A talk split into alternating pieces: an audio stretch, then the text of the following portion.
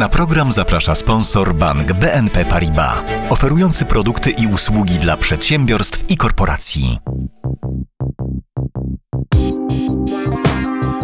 Puls biznesu do słuchania. Dzień dobry, Grzegorz Nowacki. Zapraszam na kolejny odcinek Pulsu Biznesu do słuchania. Dziś 1 kwietnia, więc dzień żartów i wkręcania innych. Tradycyjnie uczestniczyły w tym także media, ale my w Pulsie Biznesu już ładnych kilka lat temu uznaliśmy, że rezygnujemy z publikowania prymaprilisowych newsów, bowiem przy dzisiejszej formie rozprzestrzeniania się newsów błyskawicznej konsekwencje są często bardzo duże, a jednocześnie nie sposób jest dotrzeć do wszystkich osób z wyjaśnieniem, że to był tylko żart. Dlatego zamiast żartów w dzisiejszym Pulsie Biznesu do słuchania proponuję poważną rozmowę o nieprawdziwych informacjach. Fake newsy to moim zdaniem zjawisko, którego nie można lekceważyć. To ogromny problem współczesnego internetu. Są oczywiście takie fake newsy, które są śmieszne i zupełnie niegroźne, ale są też takie, które prowadzą nawet do śmierci, o czym opowiadają moi dzisiejsi rozmówcy. A do rozmowy o fake newsach zaprosiłem ekspertów, osoby, które zajmują się zawodowo komunikacją, pracują od lat w mediach, zatem znają ten temat od podszewki. Jedni zarabiają na tworzeniu newsów, inni na tym, że je demaskują. Spróbujemy prześledzić, dlaczego fake newsy powstają i jak budują swoje zasięgi. Kto i po co je tworzy, kto i jak na nich zarabia i traci. No i w końcu, czy i jak można z nimi walczyć. Zapraszam na Puls Biznesu do słuchania. Puls Biznesu do słuchania. Moim pierwszym gościem jest Michał Sadowski, założyciel i prezes Brand24, firmy, która zajmuje się monitoringiem internetu, a więc y, badaniem, co i jakie ma zasięgi, co jest popularne i y, jaką drogą zdobywa tę popularność. Będziemy rozmawiać o tym, jaka jest skala fake newsów i jak się rozprzestrzeniają w internecie. Poproszę go też o ranking fake newsów i przy tej okazji wyjdzie, że trole rozpowszechniające rosyjską propagandę zaliczyły dość spektakularną wpadkę. Rozmowę i nasz odcinek podcastu musieliśmy jednak zacząć od zdefiniowania, czym w zasadzie fake newsy są i skąd się biorą.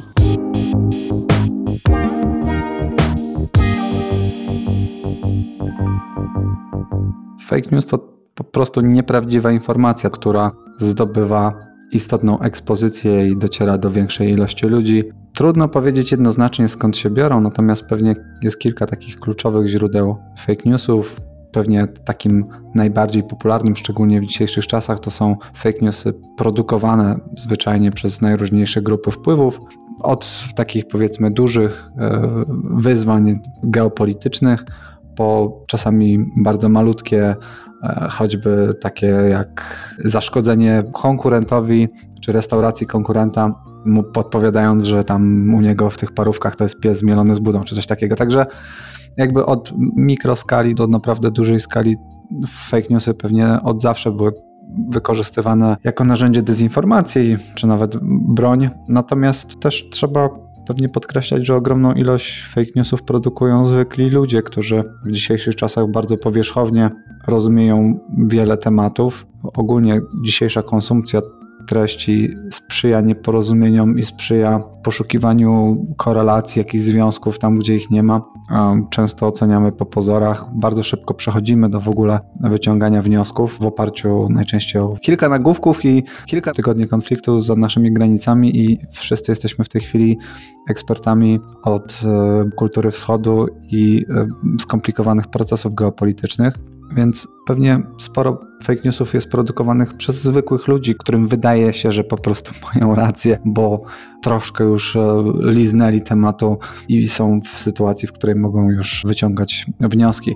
Ja podczas jakiejś e, dyskusji o fake newsach wskazywałem na jedną różnicę, że często się o to obwinia media, natomiast e, moja teza, i to chyba nie dlatego tylko, chociaż na pewno w dużej mierze dlatego, że pracuję w mediach, jest taka, że to nie media klasyczne są źródłem głównym fake newsów, bo oczywiście w mediach się zdarzają nieprawdziwe informacje, natomiast tutaj tryb sprostowania czy wyjaśniania jest e, jasno zdefiniowany, natomiast media społecznościowe są tym miejscem, gdzie te fake newsy się rozprzestrzeniają, no bo to działa tak, że gdzieś tam ktoś stawia jakąś stronę internetową, na której pisze, że nie wiem, maszty 5G powodują to czy coś innego i następnie ktoś to podaje dalej, no to ja sobie patrzę, aha, no skoro dwóch moich kolegów i koleżanka podali to dalej, no to chyba to jest wartościowe, więc to lajkuję, podalej dalej i tak się to kręci tak akurat. Dobrze to czytam? Tak jest. To rzeczywiście media społecznościowe są tu największym, powiedzmy, winowajcą i środowiskiem, które jest wręcz stworzone do publikacji fake newsów, bo media społecznościowe jakby przyspieszają konsumpcję treści. Wszystko jest w zasadzie pojedynczym swipem na ekranie telefonu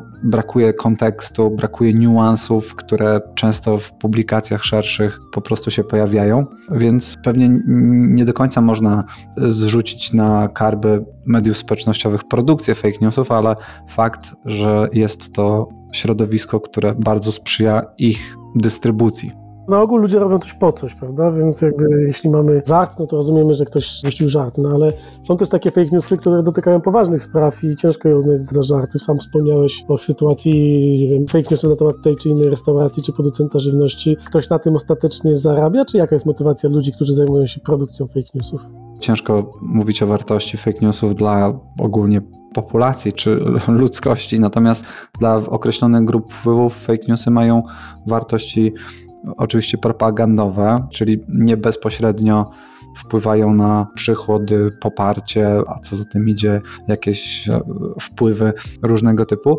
Natomiast e, jest też cały ekosystem biznesów, które kręcą się wokół fake newsów, farmy fanów, farmy botów. W zasadzie co chwilę słyszy się historie o farmach, gdzie można kupować polubienia, udostępnienia, a żyjemy niestety w świecie, w którym ilość lajków, czy komentarzy, czy udostępnień niestety często jest elementem walidującym informacje w dzisiejszym ekosystemie mediowym i jeśli widzimy, że ok, ten wpis na Instagramie ma bardzo dużo polubień, no to pewnie jest prawdziwy. I wracamy trochę do tej winy mediów społecznościowych, które odzierają nas z kontekstu, odzierają nas z niuansów. Pewnie też utrudniają weryfikację różnego typu źródeł. Także tutaj pewnie warto podzielić to, kto zarabia i jak zarabia na dwie grupy. Jedna to takie powiedzmy niemierzalne albo niełatwo mierzalne elementy i znowu od dużej skali geopolitycznej po mikroskalę tego, ok, zaszkodziłem konkurencyjnej restauracji w moim mieście, pewnie przełoży się to na większą ilość klientów, którzy trafią do mnie, a nie do nich. Natomiast, tak jak mówię, jest też cały ekosystem niestety usług, działalności, które mają wspierać i ułatwiać propagowanie różnego typu fake newsów, tworzenie fejkowych profilów, wzmacnianie przekazu poprzez e, działalność różnego typu botów, tego typu rzeczy. No właśnie, może wytłumaczmy naszym słuchaczom mniej wprawionym w kwestiach internetowych, czy w zasadzie jest taka farma troli, czy farma botów i jak to działa? Jest kilka typów troli, tudzież botów. E, takim pierwszym typem to są profile fejkowe, gdzie ktoś udaje kogoś, kim nie jest, czyli można sobie to wyobrazić, że na przykład pracownik, powiedzmy, rosyjskiego wywiadu podszywa się pod zaniepokojonego Polaka, który tutaj jest żywo zaniepokojony przyrostem Ukraińców, którzy uciekają przed wojną w Polsce i że oni tutaj za chwilę będą nam decydować w wyborach, będą zabierać nam dostęp do lekarzy i w ogóle jeszcze jakieś inne tego typu bzdury. Więc to jest pewnie jeden z typów takich troli. My też często widzimy czy wyłapujemy profile, które są pewnie mniej wyrafinowane, bo troll, który po prostu wciela się w fikcyjną postać, próbując siać ferment, to jest dość pracochłonne. Natomiast dużo działalności takiej trollowo-botowej jest to działalność taka trochę pozbawiona finezji, czyli po prostu nastawiona na gigantyczne liczby, czyli tworzenie ogromnej ilości fejkowych profilów, które w zasadzie nie produkują treści, a jedynym ich zadaniem jest wzmacnianie przekazu tej pierwszej grupy, czyli podbijanie ilości właśnie polubień, udostępnień, tego typu rzeczy. No i to jest o tyle łatwiejsze do wychwycenia, że bardzo szybko zwraca uwagę czyjąś, czy to narzędzi monitoringu, czy to operatorów wybranej platformy społecznościowej. Jeśli widać, że ktoś na przykład generuje 300 takich samych komentarzy co godzinę na Twitterze, no to pewnie nie jest to człowiek. Także to jest pewnie taki drugi typ botów. Natomiast no jakby też jest duża część troli, gdzie są to prawdziwe osoby, gdzie imię, nazwisko i tak dalej, wszystko się zgadza, tylko że są to po prostu ludzie, którzy gdzieś e, są trollami powiedzmy z natury i próbują e, włożyć kij w mrowisko i mieć gdzieś tam jakieś poglądy w kontrze do popularnych. To, to akurat bycie w kontrze to nie jest jeszcze jakimś złą rzeczą, ale no, gdzieś tam na przykład zachęcają do przemocy, nienawiści na tle rasowym, tego typu rzeczy. Jak można z tym zyskiem walczyć? Jako Brand24 uruchomiliście przy okazji wojny w Ukrainie taki monitoring wyłapywania właśnie takich profili no, siejących nienawiść i bycia z podejrzeniem, że są po prostu trollami. Jak to działa i w ogóle skąd taka inicjatywa? Inicjatywa powstała z potrzeby, żyjemy z monitoringu, więc ludzie w automatyczny sposób do nas zwracali się z prośbą o pomoc w wykrywaniu tego typu dezinformacji. Z naszej perspektywy jest to o tyle łatwiejsze, że my właśnie widzimy rzeczy, których no, jakby z pozoru osoba prowadząca własne, że tak powiem, śledztwo nie widzi, bo często nie widać na przykład tych 300 takich samych komentarzy tej osoby w różnych wątkach na tym samym forum. My to widzimy powiedzmy z lotu ptaka i jest nam dużo łatwiej wykryć i ocenić, czy coś jest botem. Jak z tym walczyć? To jakby naszym zdaniem powiedzmy są trzy główne etapy walki z tego typu dezinformacją. Pierwsza to jest wykrywać, drugie demaskować, trzecie blokować.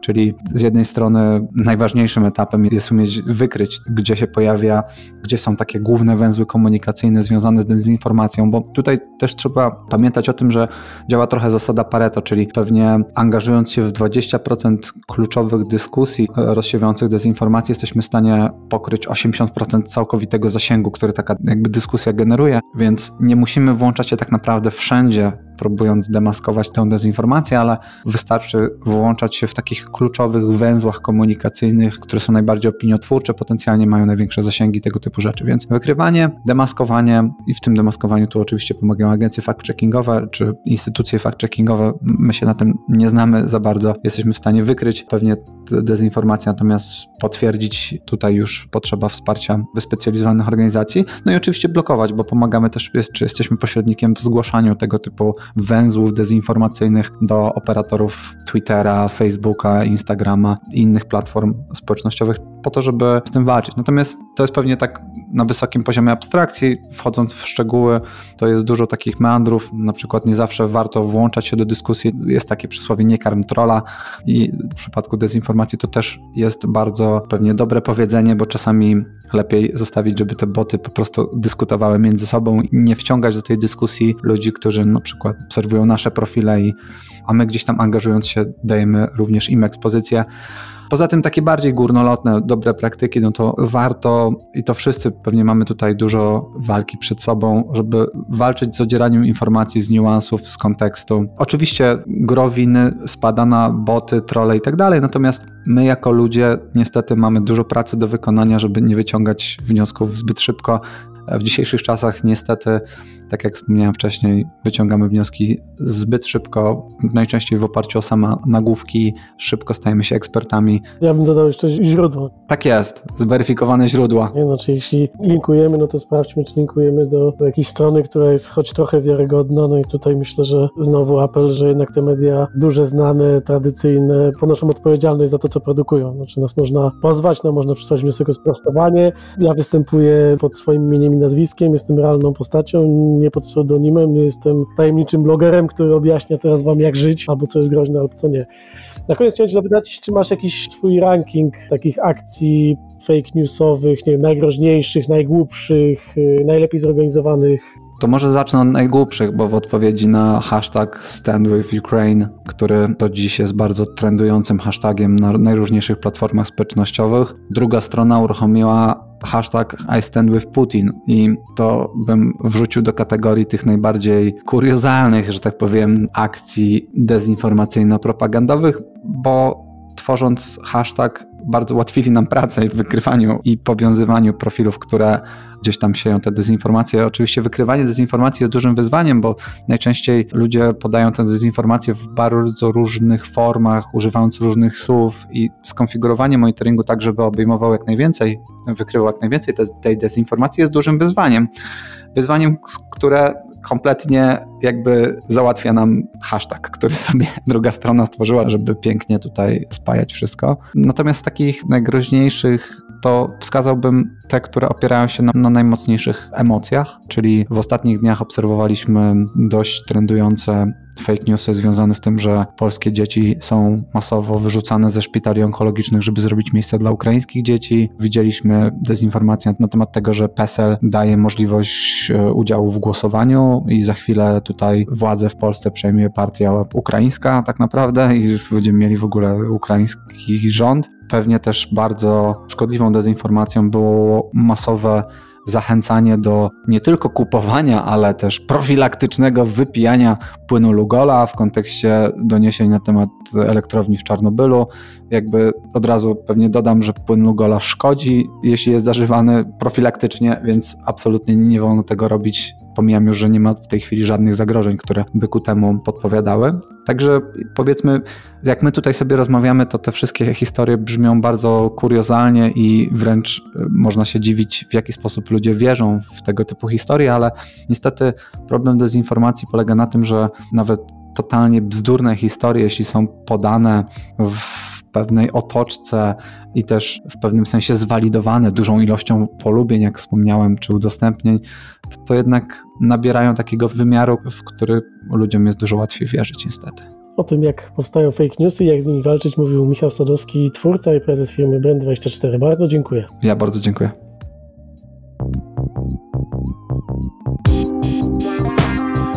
Puls biznesu do słuchania. Kolejny gość to specjalista od komunikacji w internecie, czyli od docierania z przekazem do mas, ale także docierania do wyselekcjonowanych grup odbiorców z przekazem, który jest do nich idealnie dopasowany. Radek Tadajewski, bo o nim mowa, jest y, założycielem i szefem agencji 1450, agencji marketingu internetowego, ale także kilku innych spółek y, działających w tej branży. Pracował przy kampanii prezydenckiej Andrzeja Dudy, ale także dla NATO. Jego spółki zajmują się m.in. wykrywaniem fake newsów i siatek troli i botów i walką z nimi.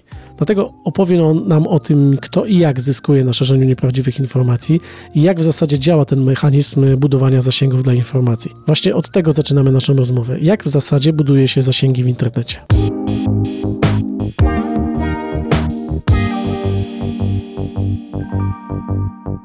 Może zaczęlibyśmy od tego, czym jest fake news, bo tu wyjaśnienie istoty tego problemu jest pierwszym dobrym krokiem, bo tutaj jest sporo nieporozumień. Przeczytam dwa takie fragmenty i jesteś osobą ponadprzeciętnie zanurzoną w świecie mediów, czytającą, więc powinieneś bardzo łatwo zidentyfikować, czy to jest fake news, czy nie. I dwa ci przeczytam. Trochę się boję tego wyzwania, no ale dawaj. Na początku Bóg stworzył niebo i ziemię. Ziemia zaś była bezładem i pustkowiem. Ciemność była nad powierzchnią bezmiaru wód, a Duch Boży unosił się nad wodami. To pierwszy z Biblii, a później drugi z Janusza Korwina-Mikke. Kobiety nie mogą być zbyt inteligentne, dba o to mechanizm ewolucji naturalnej. No i pytanie, fake news czy nie fake news? Ciężka sprawa, zależy kogo byś spytał. Jakbyś spytał o fragment z Biblii kogoś wierzącego, odpowiedź będzie oczywista. Agnostyk odpowie jeszcze inaczej, ateista jeszcze inaczej, a jakbyś spytał jakiegoś wyznawcę islamu, to pewnie jeszcze by inaczej się do tego odniósł. I to jest jedno sprawy. Pomijam już wątek pana Korwina, ale jak pewnie potrafisz sobie wyobrazić, mogłyby pojawić się różne zdania i czytelnicy tych treści mogliby wejść ze sobą w polemikę. Jedni twierdziliby, że to bzdura, a inni twierdziliby, że to zupełna prawda. Dlatego stawiam taką tezę, że samo zajmowanie się treścią wiadomości ma niewielki sens. E, nikt jeszcze nie doszedł do takiego poziomu technologii, która sprawiałaby, że jakąś boską mocą można by, czy komputerową mocą odkryć prawdę obiektywną na różne tematy. I to jest częsty błąd, to znaczy ludzie myśląc o fake newsach, które po polsku nazywają się nieprawdziwymi informacjami i towarzyszą nam od kiedy jeszcze mieszkaliśmy w jaskiniach. Dzisiaj towarzyszą nam jeszcze bardziej chyba, dlatego że zdolność produkcji i dystrybucji wiadomości jest zupełnie inna niż kiedyś. Kiedyś mieliśmy taką sytuację, że ta komunikacja biegła od góry, czyli biegła od takiej osoby jak ty, która jeszcze 20 lat temu czy 15 lat temu publikowała coś w gazecie. Nie mówię o fake newsach, tylko o jakiejś informacji, a ludzie to czytali, byli biernymi konsumentami informacji otrzymywanych z mediów.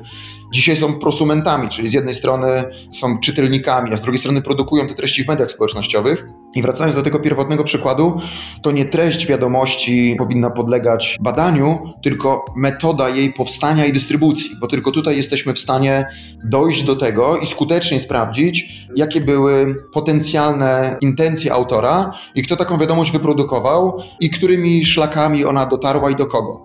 Jeżeli chodzi o zasięgi, bo tego dotyczyło Twoje pytanie, to najprościej te zasięgi, czyli czytelników, zdobywa się używając świetnych i naprawdę rozbudowanych narzędzi płatnych dostarczanych przez Facebooka, narzędzi do kampanii płatnych dostarczanych przez Facebooka czy Google'a, czyli krótko mówiąc, każdy człowiek na kuli ziemskiej właściwie po podpięciu swojej karty płatniczej może wejść do menedżera reklam Facebooka czy Google'a i zacząć promować dowolną treść. To jest fantastyczne z punktu widzenia demokracji, bo każdy z nas może zabrać głos i może promować to, co ma do przekazania. Z drugiej strony, do czasów kampanii wyborczej w Stanach Zjednoczonych, kiedy wybrany na prezydenta został Donald Trump, ta swoboda była właściwie niczym nieograniczona. Treści, które mogły podlegać promocji, po pierwsze nie były monitorowane zbyt dobrze albo wcale, a po drugie każdy mógł je promować. I dopiero kampania prezydencka w 16 roku pokazała tym gigantom technologicznym, które mają może nie monopol, ale pozycję dominującą, jeżeli chodzi o promocję treści, pokazała, że one powinny coś zmienić. I to się stało. Czyli przed 16 rokiem każda osoba mogła promować treści polityczne. Dziś nie jest to możliwe. Te systemy reklamowe bardzo szybko wychwytują treści o charakterze na przykład politycznym albo mowy przemocy. Te zasięgi y, da się budować w sposób taki, szukam słowa, no nie wiem, fair, uczciwy, normalny, czy też trzeba się posiłkować botami, które pokazują, że nie wiem, jakaś treść miała załóżmy tysiąc polubień, przy czym wcale to nie jest tysiąc ludzi, które on lubi, tylko tysiąc botów, które lubi. Czy to jest może przesadzone i tak naprawdę te, te farmy osławione troli nie istnieją? To ciągle się dzieje, przy czym jeszcze dekadę temu to było, mam wrażenie, skuteczne narzędzie do budowania realnych zasięgów. Działał tutaj społeczny dowód słuszności, to znaczy, kiedy przeglądaliśmy, ja, ty i, i każdy z nas, jakieś treści na Instagramie, Facebooku i widzieliśmy, że niektóre mają bardzo wiele lajków, share'ów czy innych reakcji wskazujących na to, że dana treść jest popularna, to z dużo większą e, łatwością i chęcią takiej wiadomości się przyglądaliśmy i wchodziliśmy w interakcję. Czyli sądziliśmy, że skoro inni tą wiadomością się e, interesują, lubią ją i dzielą, to pewnie my też powinniśmy.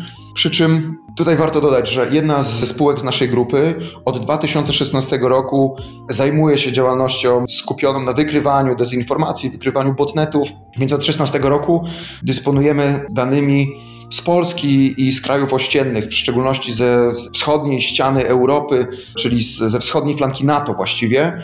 I gdybym dzisiaj miał podsumować, jak używa się farm troli, do czego używa się kupowanych lajków, to mam wrażenie, że z jednej strony robią to już dzieciaki, bo takie rzeczy można kupić tanio w internecie, chociażby na eBayu, i dzieciaki dzięki temu robią sobie fame w szkole. Z drugiej strony nawet oni już potrafią to wykrywać. Nawet moje dzieci mówią, że ich kolega miał 100 polubień, ale jak weszli i zobaczyli kto to, to okazało się, że to wszystko fejki. Więc nawet dzieciaki już wiedzą, jak to działa. I na dziś y, postawiłbym taką y, nieoczywistą tezę, że sytuacja się odwróciła i dzisiaj, kiedy komuś chce się zrobić krzywdę, to można mu za parę dolarów dokupić tureckich albo jakichś pakistańskich czy indyjskich followersów, co często zostaje zauważane przez media czy um, członków społeczności Twittera, Facebooka czy innych mediów i sprowadza na taką osobę infamię. Więc te metody, które kiedyś były skuteczne, dziś odwróciły się i służą czemuś e, innemu.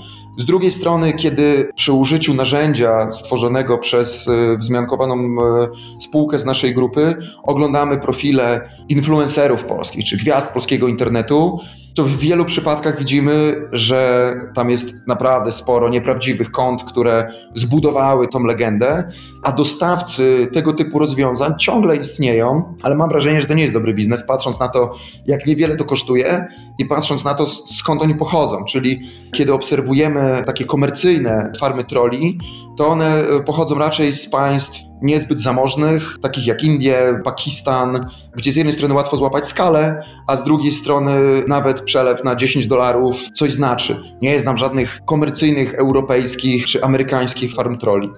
I to jest jedna strona tego pola bitwy, ale jest jeszcze druga, to znaczy botnety stworzone przez państwa wprost czy pośrednio, czyli istnieją takie państwa jak chociażby Rosja, która zasłynęła tą swoją słynną fabryką troli w Petersburgu, państwa, które postanowiły zbudować jakąś infrastrukturę do siania dezinformacji. O Rosji słyszeliśmy od wielu lat, że ona wpłynęła na wybory tu, wpłynęła na wybory tam, że przez nich Brexit potoczył się tak, jak się potoczył i w tym celu używane były zupełnie inne narzędzia o zupełnie innej jakości. I, I, to jest szalenie ciekawy wątek. To prawda, że rzeczywiście ten wpływ był, czy to jest taka miejska legenda, o której się mówi, a w rzeczywistości to nie było aż tak rozwinięte?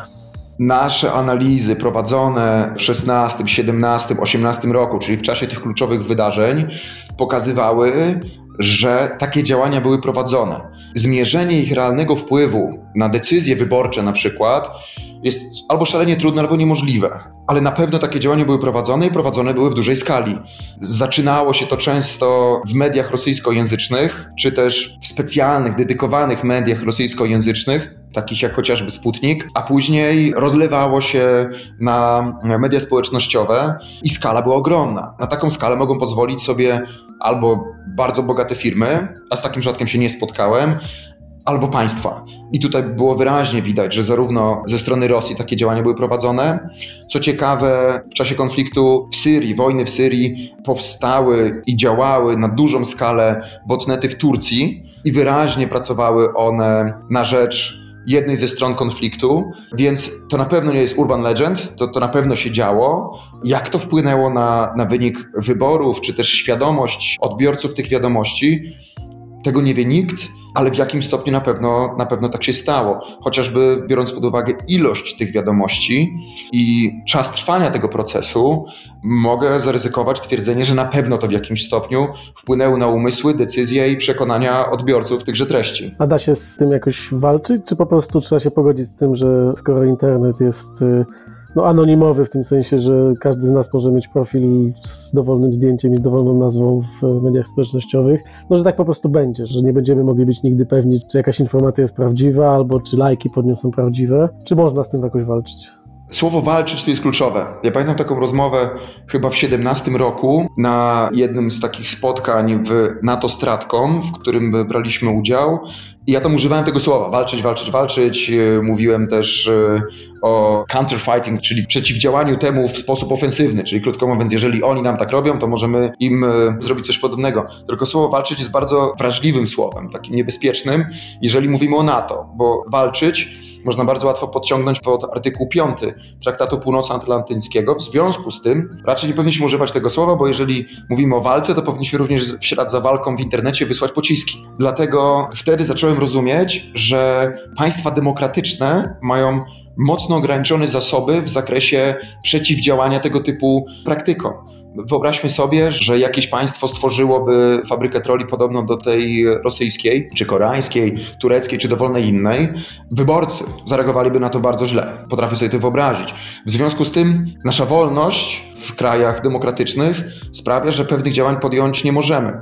To, co możemy zrobić, i to była konkluzja z tych spotkań z ludźmi zajmujących się cyberbezpieczeństwem i przez przeciwdziałaniem dezinformacji na całym świecie, jest taka, że my możemy edukować, z drugiej strony możemy wykrywać tego typu działania, ale nie biorąc pod uwagę treści, tylko biorąc pod uwagę kanały dystrybucji. Ja to obrazowo w skrócie przedstawię. To jest trochę tak jak na filmach Miami Vice, ulubiony film mojego dzieciństwa, serial.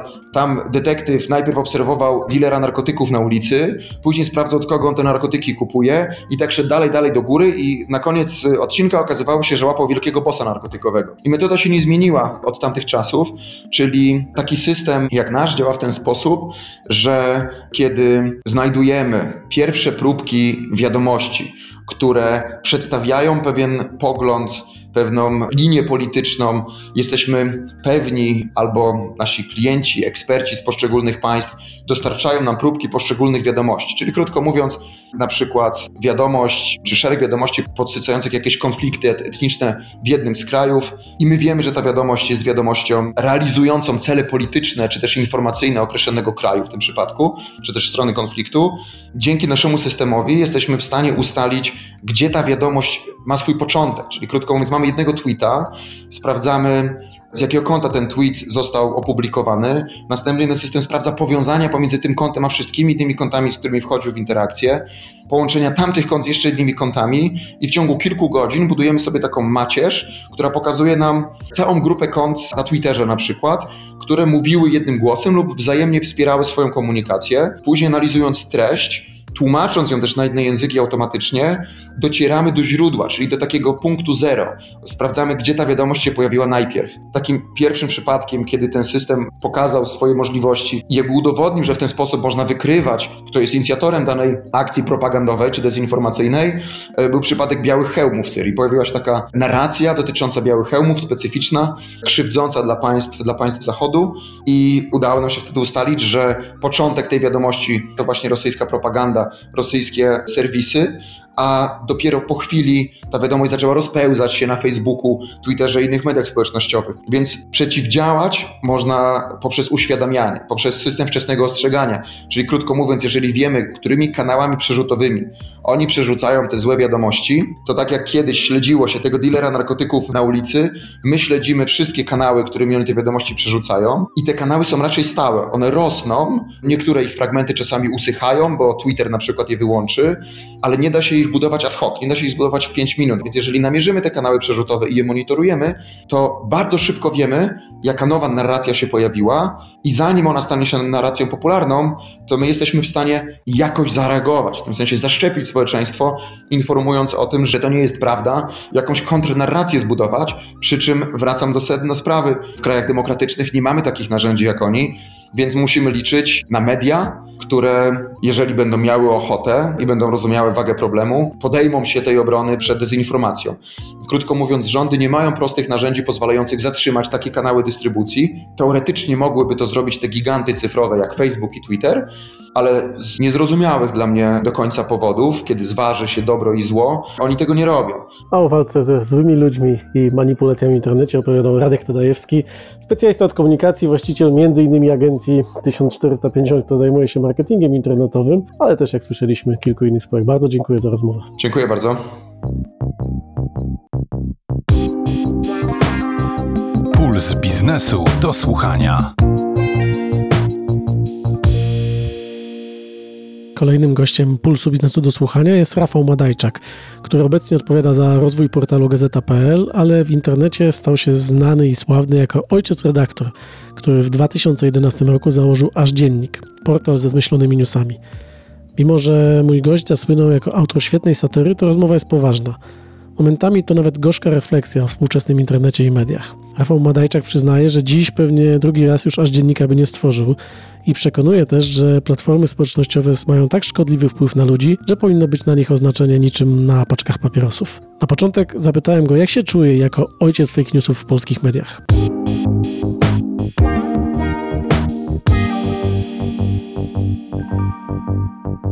Czuję się niewinny, to są oszczerstwa, to była tylko specjalna operacja po prostu newsowa, dziś byśmy powiedzieli. No, chciałbym, mówiąc zupełnie poważnie, chciałbym wrócić do tych czasów niewinności, kiedy po prostu zmyślone newsy, w tym wypadku to był aż dziennik, ale też i był wtedy działał Factoid o podobnym profilu.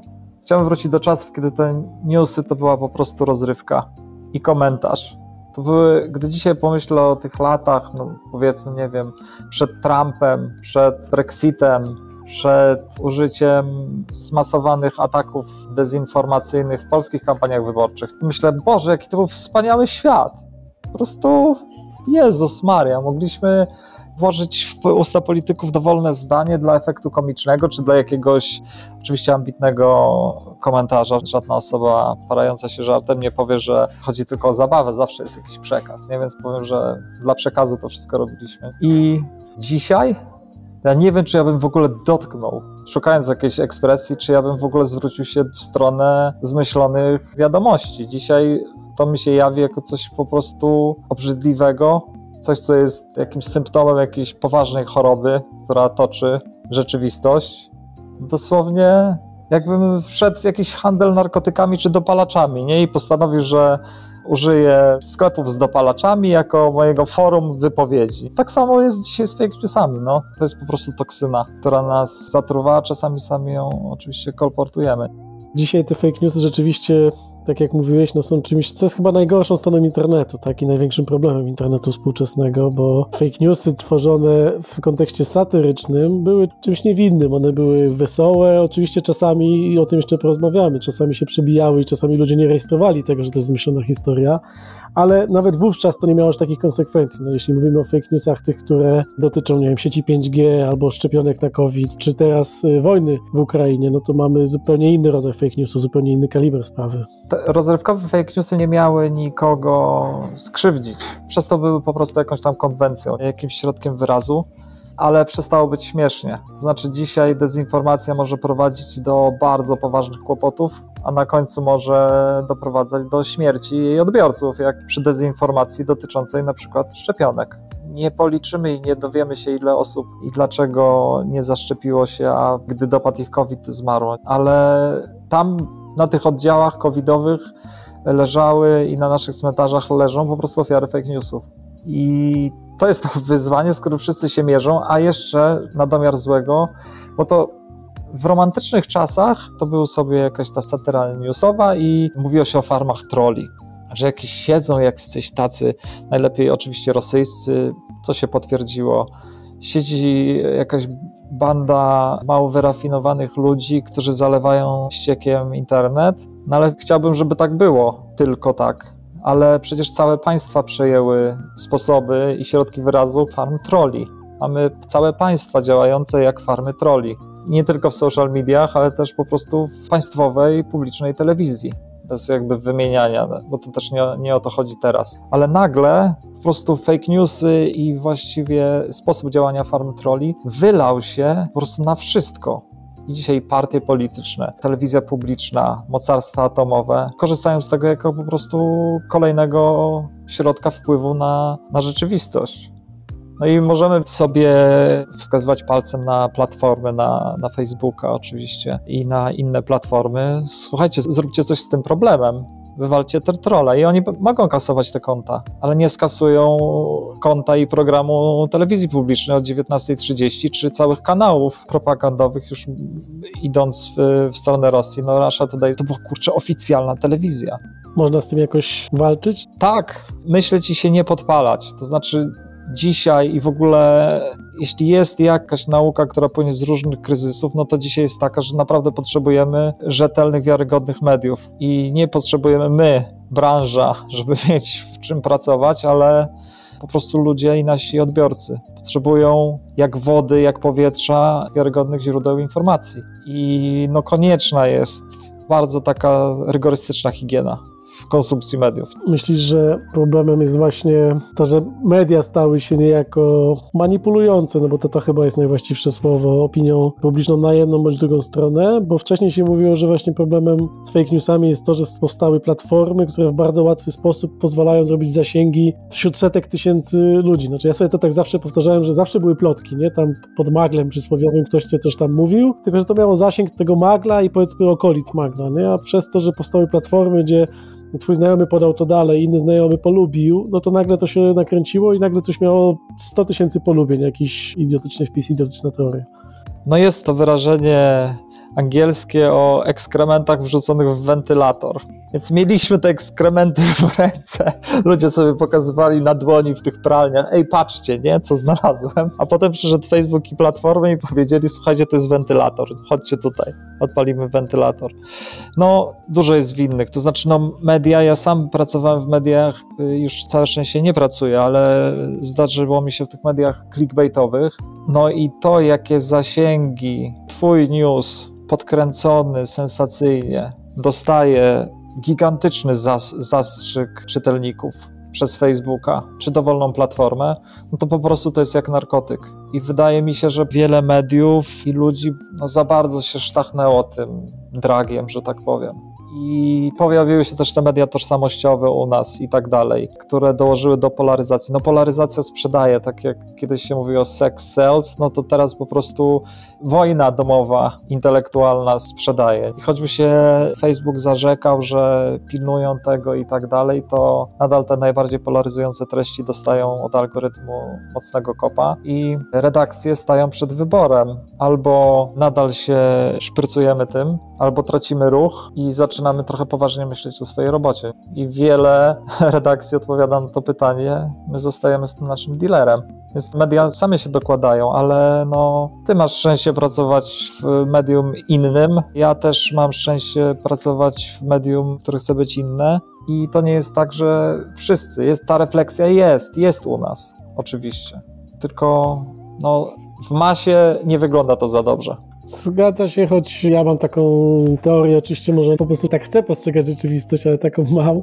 Mam nadzieję, że się wtedy wówczas spełni ta przepowiednia, że ten świat mediów się zmienia w dobrym kierunku. Znaczy, że użytkownicy po tym jak się zachłysnęli, że internet jest szeroki, nieograniczony i każdy może być twórcą i każdy może być autorytetem w tej sieci, no to właśnie te wszystkie fake newsy sprawiły, że jednak następuje taka refleksja, że jednak chcę jako czytelnik wiedzieć, kto to napisał, kim jest ten, kto to napisał, czy on ponosi jakąś odpowiedzialność, czy nie ponosi odpowiedzialności. I takie autorytety, wiesz, anonimowe, kryjące się pod jakimś pseudonimem i jakimś emotikonem, myślę, że im będzie coraz trudniej z biegiem czasu budować pozycję autorytetów, ale może to zbyt optymistyczna wizja świata.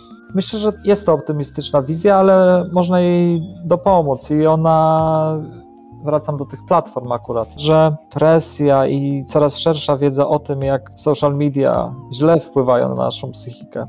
To całe targowisko próżności, to, że nastolatki, głównie dziewczyny, ale też i chłopcy, mają spadki nastroju po konsumpcji Instagrama czy TikToka nadmiernej, to ja z kolei powiem jeszcze jedną optymistyczną wizję. Znaczy, ja chciałbym, żeby social media były traktowane tak, jak traktowane są papierosy czy alkohol. Jako coś, co powinno jednak być trochę reglamentowane albo sprzedawane z ostrzeżeniem wyraźnym, że nadmiar szkodzi papierosy kiedyś były czymś super fajnym, były stylem życia, chciałeś być cool, chciałeś być jak James Dean, paliłeś papierosy, nikt się nie zastanawia w ogóle nad szkodliwością tego.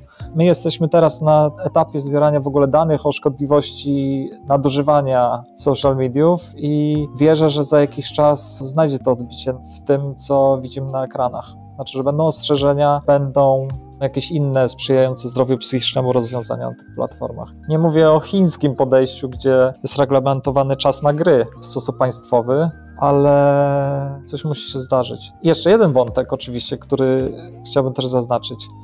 Ukraina w dobrej wierze prowadzi wojnę sprawiedliwą, ale prowadzi też wojnę w social mediach i chyba nikt nie wierzy w to, że wojna, którą tam widzimy, że uśmiechnięty wojak robi sobie TikToka czy nagrywa wideo sobie pionowe, uśmiechnięty fajnie, a później strzela z javelina w czołg i wszystko jest ok, no to nie jest prawdziwy obraz wojny, a idą te rzeczy też w świat. Ukraina prowadzi swoją wojnę, ja tego zupełnie nie oceniam. Powinni, uważam, też tak robić. Ale to też nie jest cała prawda o czymś tak strasznym jak wojna. A jeszcze jedna rzecz, ostatnia chyba, na tym oddechu.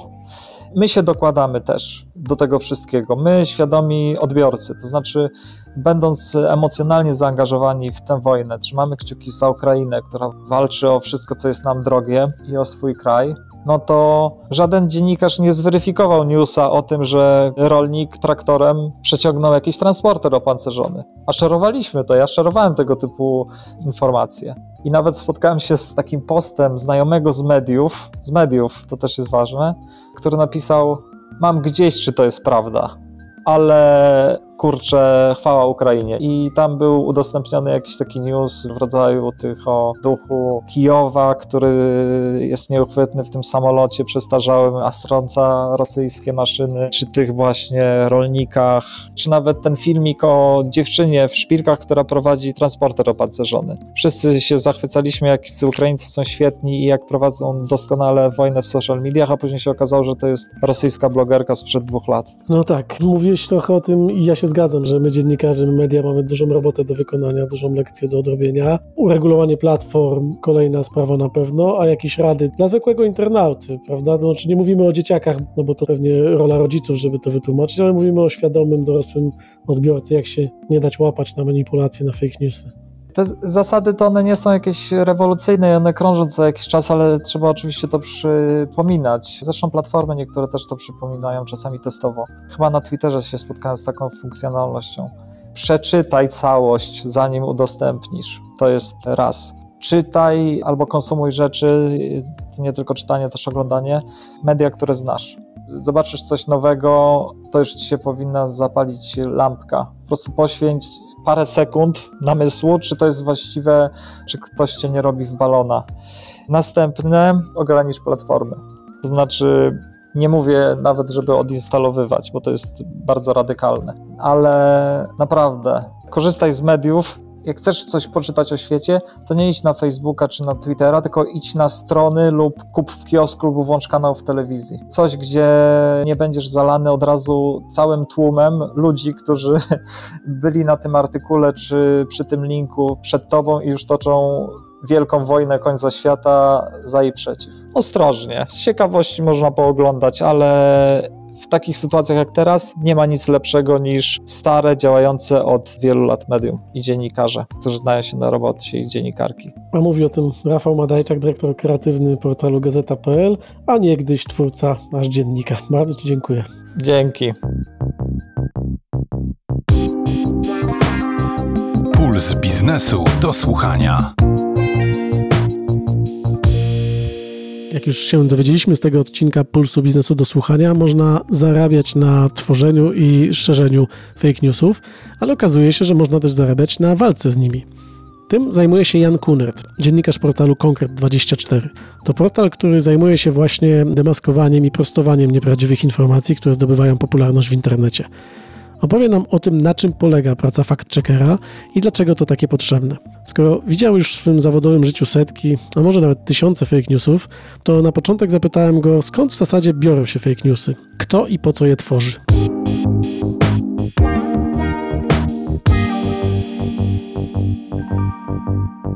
Tych źródeł może być sporo. Jedni mogą to robić z chęci zysku, bo zarobią na jakiejś reklamie, jak przyjdziemy na ich stronę, bo na przykład zdobędą nasze dane osobowe, które będą potem gdzieś y, sprzedawać dalej. Czasem źródłem y, może być po prostu chęć wpłynięcia na określone zachowania określonych osób, większych zbiorowości czy mieszkańców danego miasta.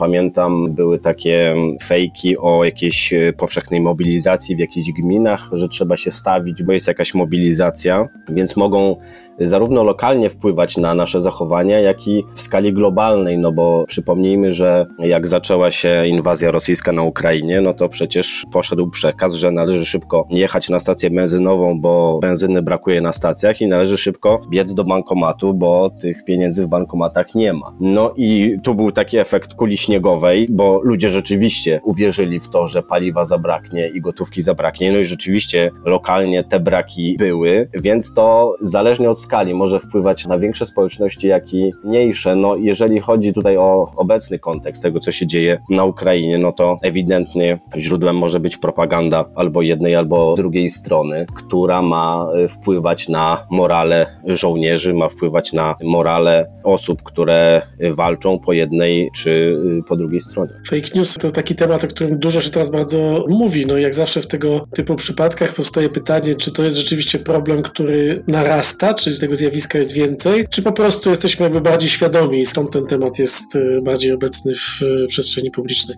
My z konkretem y, wystartowaliśmy jesienią 2018 roku i wydaje mi się, że to już była odpowiedź na docierającą do nas falę fake newsów z zagranicy. I przez pewien czas można powiedzieć, że było dość spokojnie, jeżeli o to chodzi.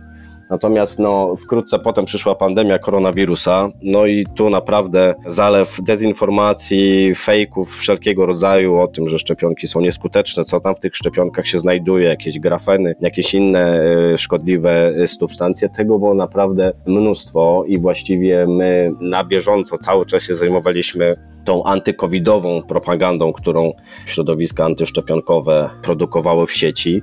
No a teraz, jak mamy wojnę na Ukrainie, troszeczkę się zmieniła natura tych nieprawdziwych informacji, bo na samym początku to były po prostu jakieś stare zdjęcia, stare materiały wideo, które nie przedstawiały tego, co się działo wówczas na Ukrainie, tylko zupełnie gdzie indziej i zupełnie w innym czasie. Natomiast teraz widzimy zmianę na takie wpisy, które mają kształtować nasz pogląd na daną sprawę wedle propagandy, dajmy na to rosyjskiej, czyli widzimy już rosyjską propagandę, która na przykład y, mówi jak najgorzej o uchodźcach z Ukrainy, mówi jak najgorzej o mieszkańcach Ukrainy, o rządzie ukraińskim, że to są banderowcy, że to są narzyści i tak Po co to robi propaganda rosyjska, no to jakby wiadomo, natomiast powiedz jak to wygląda od kuchni, no bo jedno to jest wyprodukowanie fałszywej informacji, ale żeby ona zaczęła żyć, no to jeszcze trzeba jej nadać zasięgi. Opowiedz jak to w praktyce wygląda, takie kolportowanie fake newsów. No to tu mogę powiedzieć taką ciekawą rzecz, takie ciekawe zjawisko, które po raz pierwszy właśnie zaobserwowaliśmy przy okazji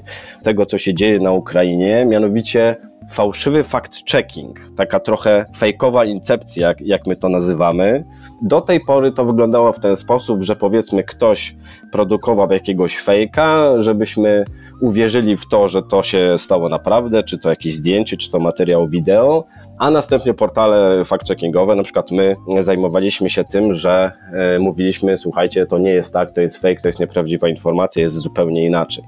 W czasie wojny na Ukrainie powstało takie zjawisko, że rosyjskie oficjalne konta, na przykład placówek dyplomatycznych, informowały o rzekomo ukraińskich fejkach, rzekomo ukraińskiej propagandzie, że na przykład Ukraińcy mieli mówić, że jakieś wideo dokumentujące jakiś atak pochodzi właśnie teraz z Ukrainy, a tymczasem miało miejsce dużo, dużo wcześniej i zupełnie gdzie indziej przerabiane zdjęcia, przerabiane materiały wideo i o to wszystko Rosja oskarżała Ukraińców. Tylko, że jak my to zaczęliśmy sprawdzać, to te fejki nie pojawiały się nigdzie indziej, tylko na właśnie rosyjskich i prorosyjskich kontach. Więc domniemujemy, że to sami Rosjanie najpierw preparowali te materiały wideo, materiały zdjęciowe, a następnie rzekomo je ujawniali zrzucając winę na stronę ukraińską. Pytałeś, jak robić zasięgi? No właśnie to robiły oficjalne konta na Twitterze placówki dyplomatyczne rosyjskie, no, które mają póki co y, poważne zasięgi, jeżeli chodzi o kraje zachodnie, cały czas są dostępne na Twitterze. Konkret 24 to serwis, który codziennie stara się demaskować y, fake newsy i je prostować. Y, opowiedz trochę, jak wygląda wasza praca, jak wyłapujecie te fake newsy, jak je demaskujecie. Tak jak powiedziałem, wystartowaliśmy jesienią 2018 roku. Na początku było nas kilka osób, teraz ten zespół się stale powiększa, jest nas już troszkę więcej. Nasza praca została bardzo miły sposób wyróżniona i doceniona, bo po roku działalności dostaliśmy nagrodę Grand Press Digital. Jak to robimy? Cały czas przeszukujemy sieć, cały czas jesteśmy obecni w mediach społecznościowych, korzystamy z różnych albo darmowych, albo płatnych narzędzi do przeszukiwania i analizowania tego, co jest w sieci. Wyłapujemy to, co jest popularne, to, co może wpłynąć na czy to zachowania Polaków, czy to na sytuację gospodarczą, polityczną w Polsce. No i wtedy uznajemy, że trzeba to opisać i po prostu to opisujemy. Często sprawdzamy też wypowiedzi polityków, nie opinie, tylko, tylko fakty, które przedstawiają, czy mówią prawdę, czy nic nie przeinaczają i nie dezinformują. Analizujemy materiały wideo, analizujemy materiały zdjęciowe tego od czasu inwazji rosyjskiej na Ukrainie jest naprawdę dużo. No jak wybuchła wojna na Ukrainie, no to naprawdę pracowaliśmy na samym początku po kilkanaście godzin na dobę. Tego naprawdę było bardzo dużo. Pytanie, na ile jesteście potem w stanie się przebić z tym waszym tekstem prostującym jakąś nieprawdę? Czy, czy jesteście w stanie osiągnąć podobne zasięgi co fake news oryginalnie? Taka jest właśnie dyskusja zawsze, że ten fake ma zawsze największą popularność. Jeżeli zobaczymy jakiś wpis na Twitterze, on ma tam powiedzmy 5000 polubień, a ktoś go później prostuje ma tych polubień 100. No, my wierzymy w swoją pracę. Jakbyśmy nie wierzyli, to byśmy tego nie robili. Staramy się to robić jak najlepiej i jak najlepiej dotrzeć do naszych czytelników poprzez media społecznościowe, no bo tam są nasi czytelnicy, którzy też są aktywni w sieci. Staramy się wykorzystywać nasze zasięgi, jak i zasięgi profili TVN24, który to profil również podaje dalej i zwiększa nam zasięgi. No, liczbę odsłon, liczbę użytkowników mamy na naprawdę bardzo zadowalającym nas, satysfakcjonującym poziomie mamy pozytywny odbiór czytelników, w co wierzę, więc mam nadzieję, że to, co robimy, Państwo doceniają i że to do Państwa ta nasza praca, ten nasz fact-checking dociera. Masz jakiś taki osobisty ranking y, fake newsów, nie wiem, najgroźniejszych, czy może najśmieszniejszych w tym sensie, że były tak absurdalne, że aż ciężko wierzyć, że ktoś w nie uwierzył. I właśnie, czy to zjawisko jest groźne? Może od tego zacznijmy. Czy rzeczywiście powinno się z tym aż tak bardzo walczyć, czy może po prostu pogodzić się z tym, że na każde 100 prawdziwych informacji jest, nie wiem, 100 nieprawdziwych, no i tak ten świat już będzie wyglądał. To jest czasem tak, że rzeczywiście komuś może się wydawać, no co takiego wielkiego się stało, wcisnąłem podaj dalej, wcisnąłem udostępnij i to poszło, wielkie mi co i tak dalej. Ja jednak bym zalecał daleko idącą ostrożność przed tym, jak y, rozpowszechnimy dalej jakąś informację, którą zobaczymy w sieci, bo po pierwsze napędzamy tę kulę śniegową i ta fejkowa kula śniegowa, ona się rozpędza i bez tego naszego udostępnienia ona byłaby mniejsza. Natomiast czasami jest tak, że rzeczywiście te fejki są takie dosyć śmieszne, które czasami opisujemy i się uśmiechamy. To na przykład nieustający jakby evergreen to jest, czego Simpsonowie na przykład nie wymyślili, nie przewidzieli to u nas jest taki evergreen, co jest jakaś sytuacja, to pojawia się filmik zmontowany, że właśnie, a Simpsonowie tutaj wymyślili, zresztą przy okazji wojny na Ukrainie było, że Simpsonowie w jakimś odcinku podobno Fred Simpson miał uciekać przed rosyjskim wojskiem traktorem chyba, to było jakoś tak, z tego co pamiętam. Troszkę jest tych śmiesznych fejków, natomiast no, czasami te fejki są bardzo poważne. My jakoś na bieżąco staramy się analizować rosyjską propagandę, która ma na celu ośmieszenie polskich żołnierzy, pokazanie ich w jak najgorszym świetle, ośmieszenie NATO, ośmieszenie stosunków polsko-amerykańskich, Polski z państwami zachodnimi. Mamy takich y, kilka stron na celowniku, które regularnie o tym piszą. Opisywaliśmy kiedyś na przykład fałszywy list generałów do ministra Błaszczaka, z tego co pamiętam. Czasami te fejki, te nieprawdziwe informacje potrafią być y, tragiczne, bo czasami jest tak, jeżeli chodzi o państwa w Azji na przykład, czasami się rozprzestrzenienie takiej fałszywej informacji, na przykład na WhatsAppie, który tam jest bardzo popularny, kończy tragicznie, bo są na przykład informacje, że do jakiejś wioski dotarły osoby, które zabijają czy tam porywają dzieci. I mieliśmy przypadki, autentyczne przypadki, że tłum linczował takie osoby, zupełnie niewinne, po tym jak w sieci czy na WhatsAppie pojawiła się fałszywa informacja właśnie ich dotycząca, więc czasami niestety te fejki kończą się tragicznie. Jak o tym mówię, to też mi się przypomina oczywiście ta propaganda antyszczepionkowa, antykowidowa, że pandemii nie ma, tak naprawdę pandemia nie istnieje, szczepionki nie są bezpieczne i nie należy się szczepić, no bo y, ja sam słyszałem przypadki osób, które traciły życie po tym, jak ich bliscy namówili ich, żeby się nie szczepili. O walce z fake newsami opowiadał Jan Kunert, dziennikarz portalu Konkret24, który właśnie na co dzień zajmuje się demaskowaniem i prostowaniem fake newsów. Bardzo dziękuję. Bardzo dziękuję za zaproszenie. Puls biznesu do słuchania. Tak właśnie powstają i rozchodzą się fake newsy. Mam nadzieję, że dzisiejszy podcast e, pokazał Ci, dlaczego to zjawisko jest bardzo groźne, ale też wytłumaczył, jaka jest mechanika tego typu nieprawdziwych informacji. Czy ty możesz coś zrobić, żeby nie paść ofiarą fake newsów? Zdecydowanie tak. Po pierwsze, sprawdzaj źródła. Jeśli coś czytasz czy oglądasz, to sprawdź, kto jest autorem i czy na pewno możesz mu ufać. Dlatego polecam też sięganie po media, które znasz, śledzenie dziennikarzy, którzy nie są anonimowi, bowiem my, dziennikarze, ponosimy odpowiedzialność zawodową, a nawet prawną, w odróżnieniu od anonimowych internautów.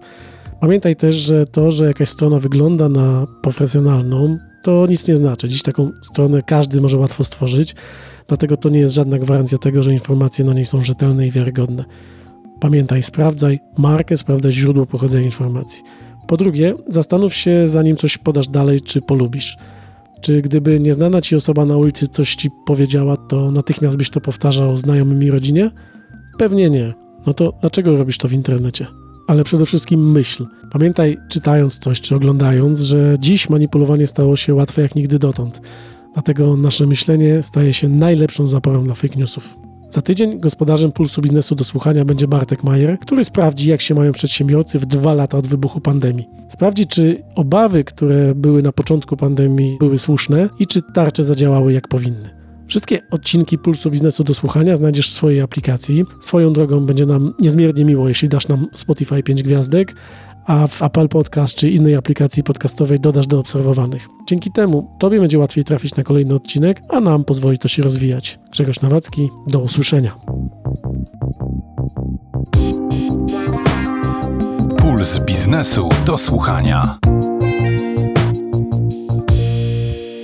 Na program zapraszał sponsor bank BNP Paribas, oferujący produkty i usługi dla przedsiębiorstw i korporacji.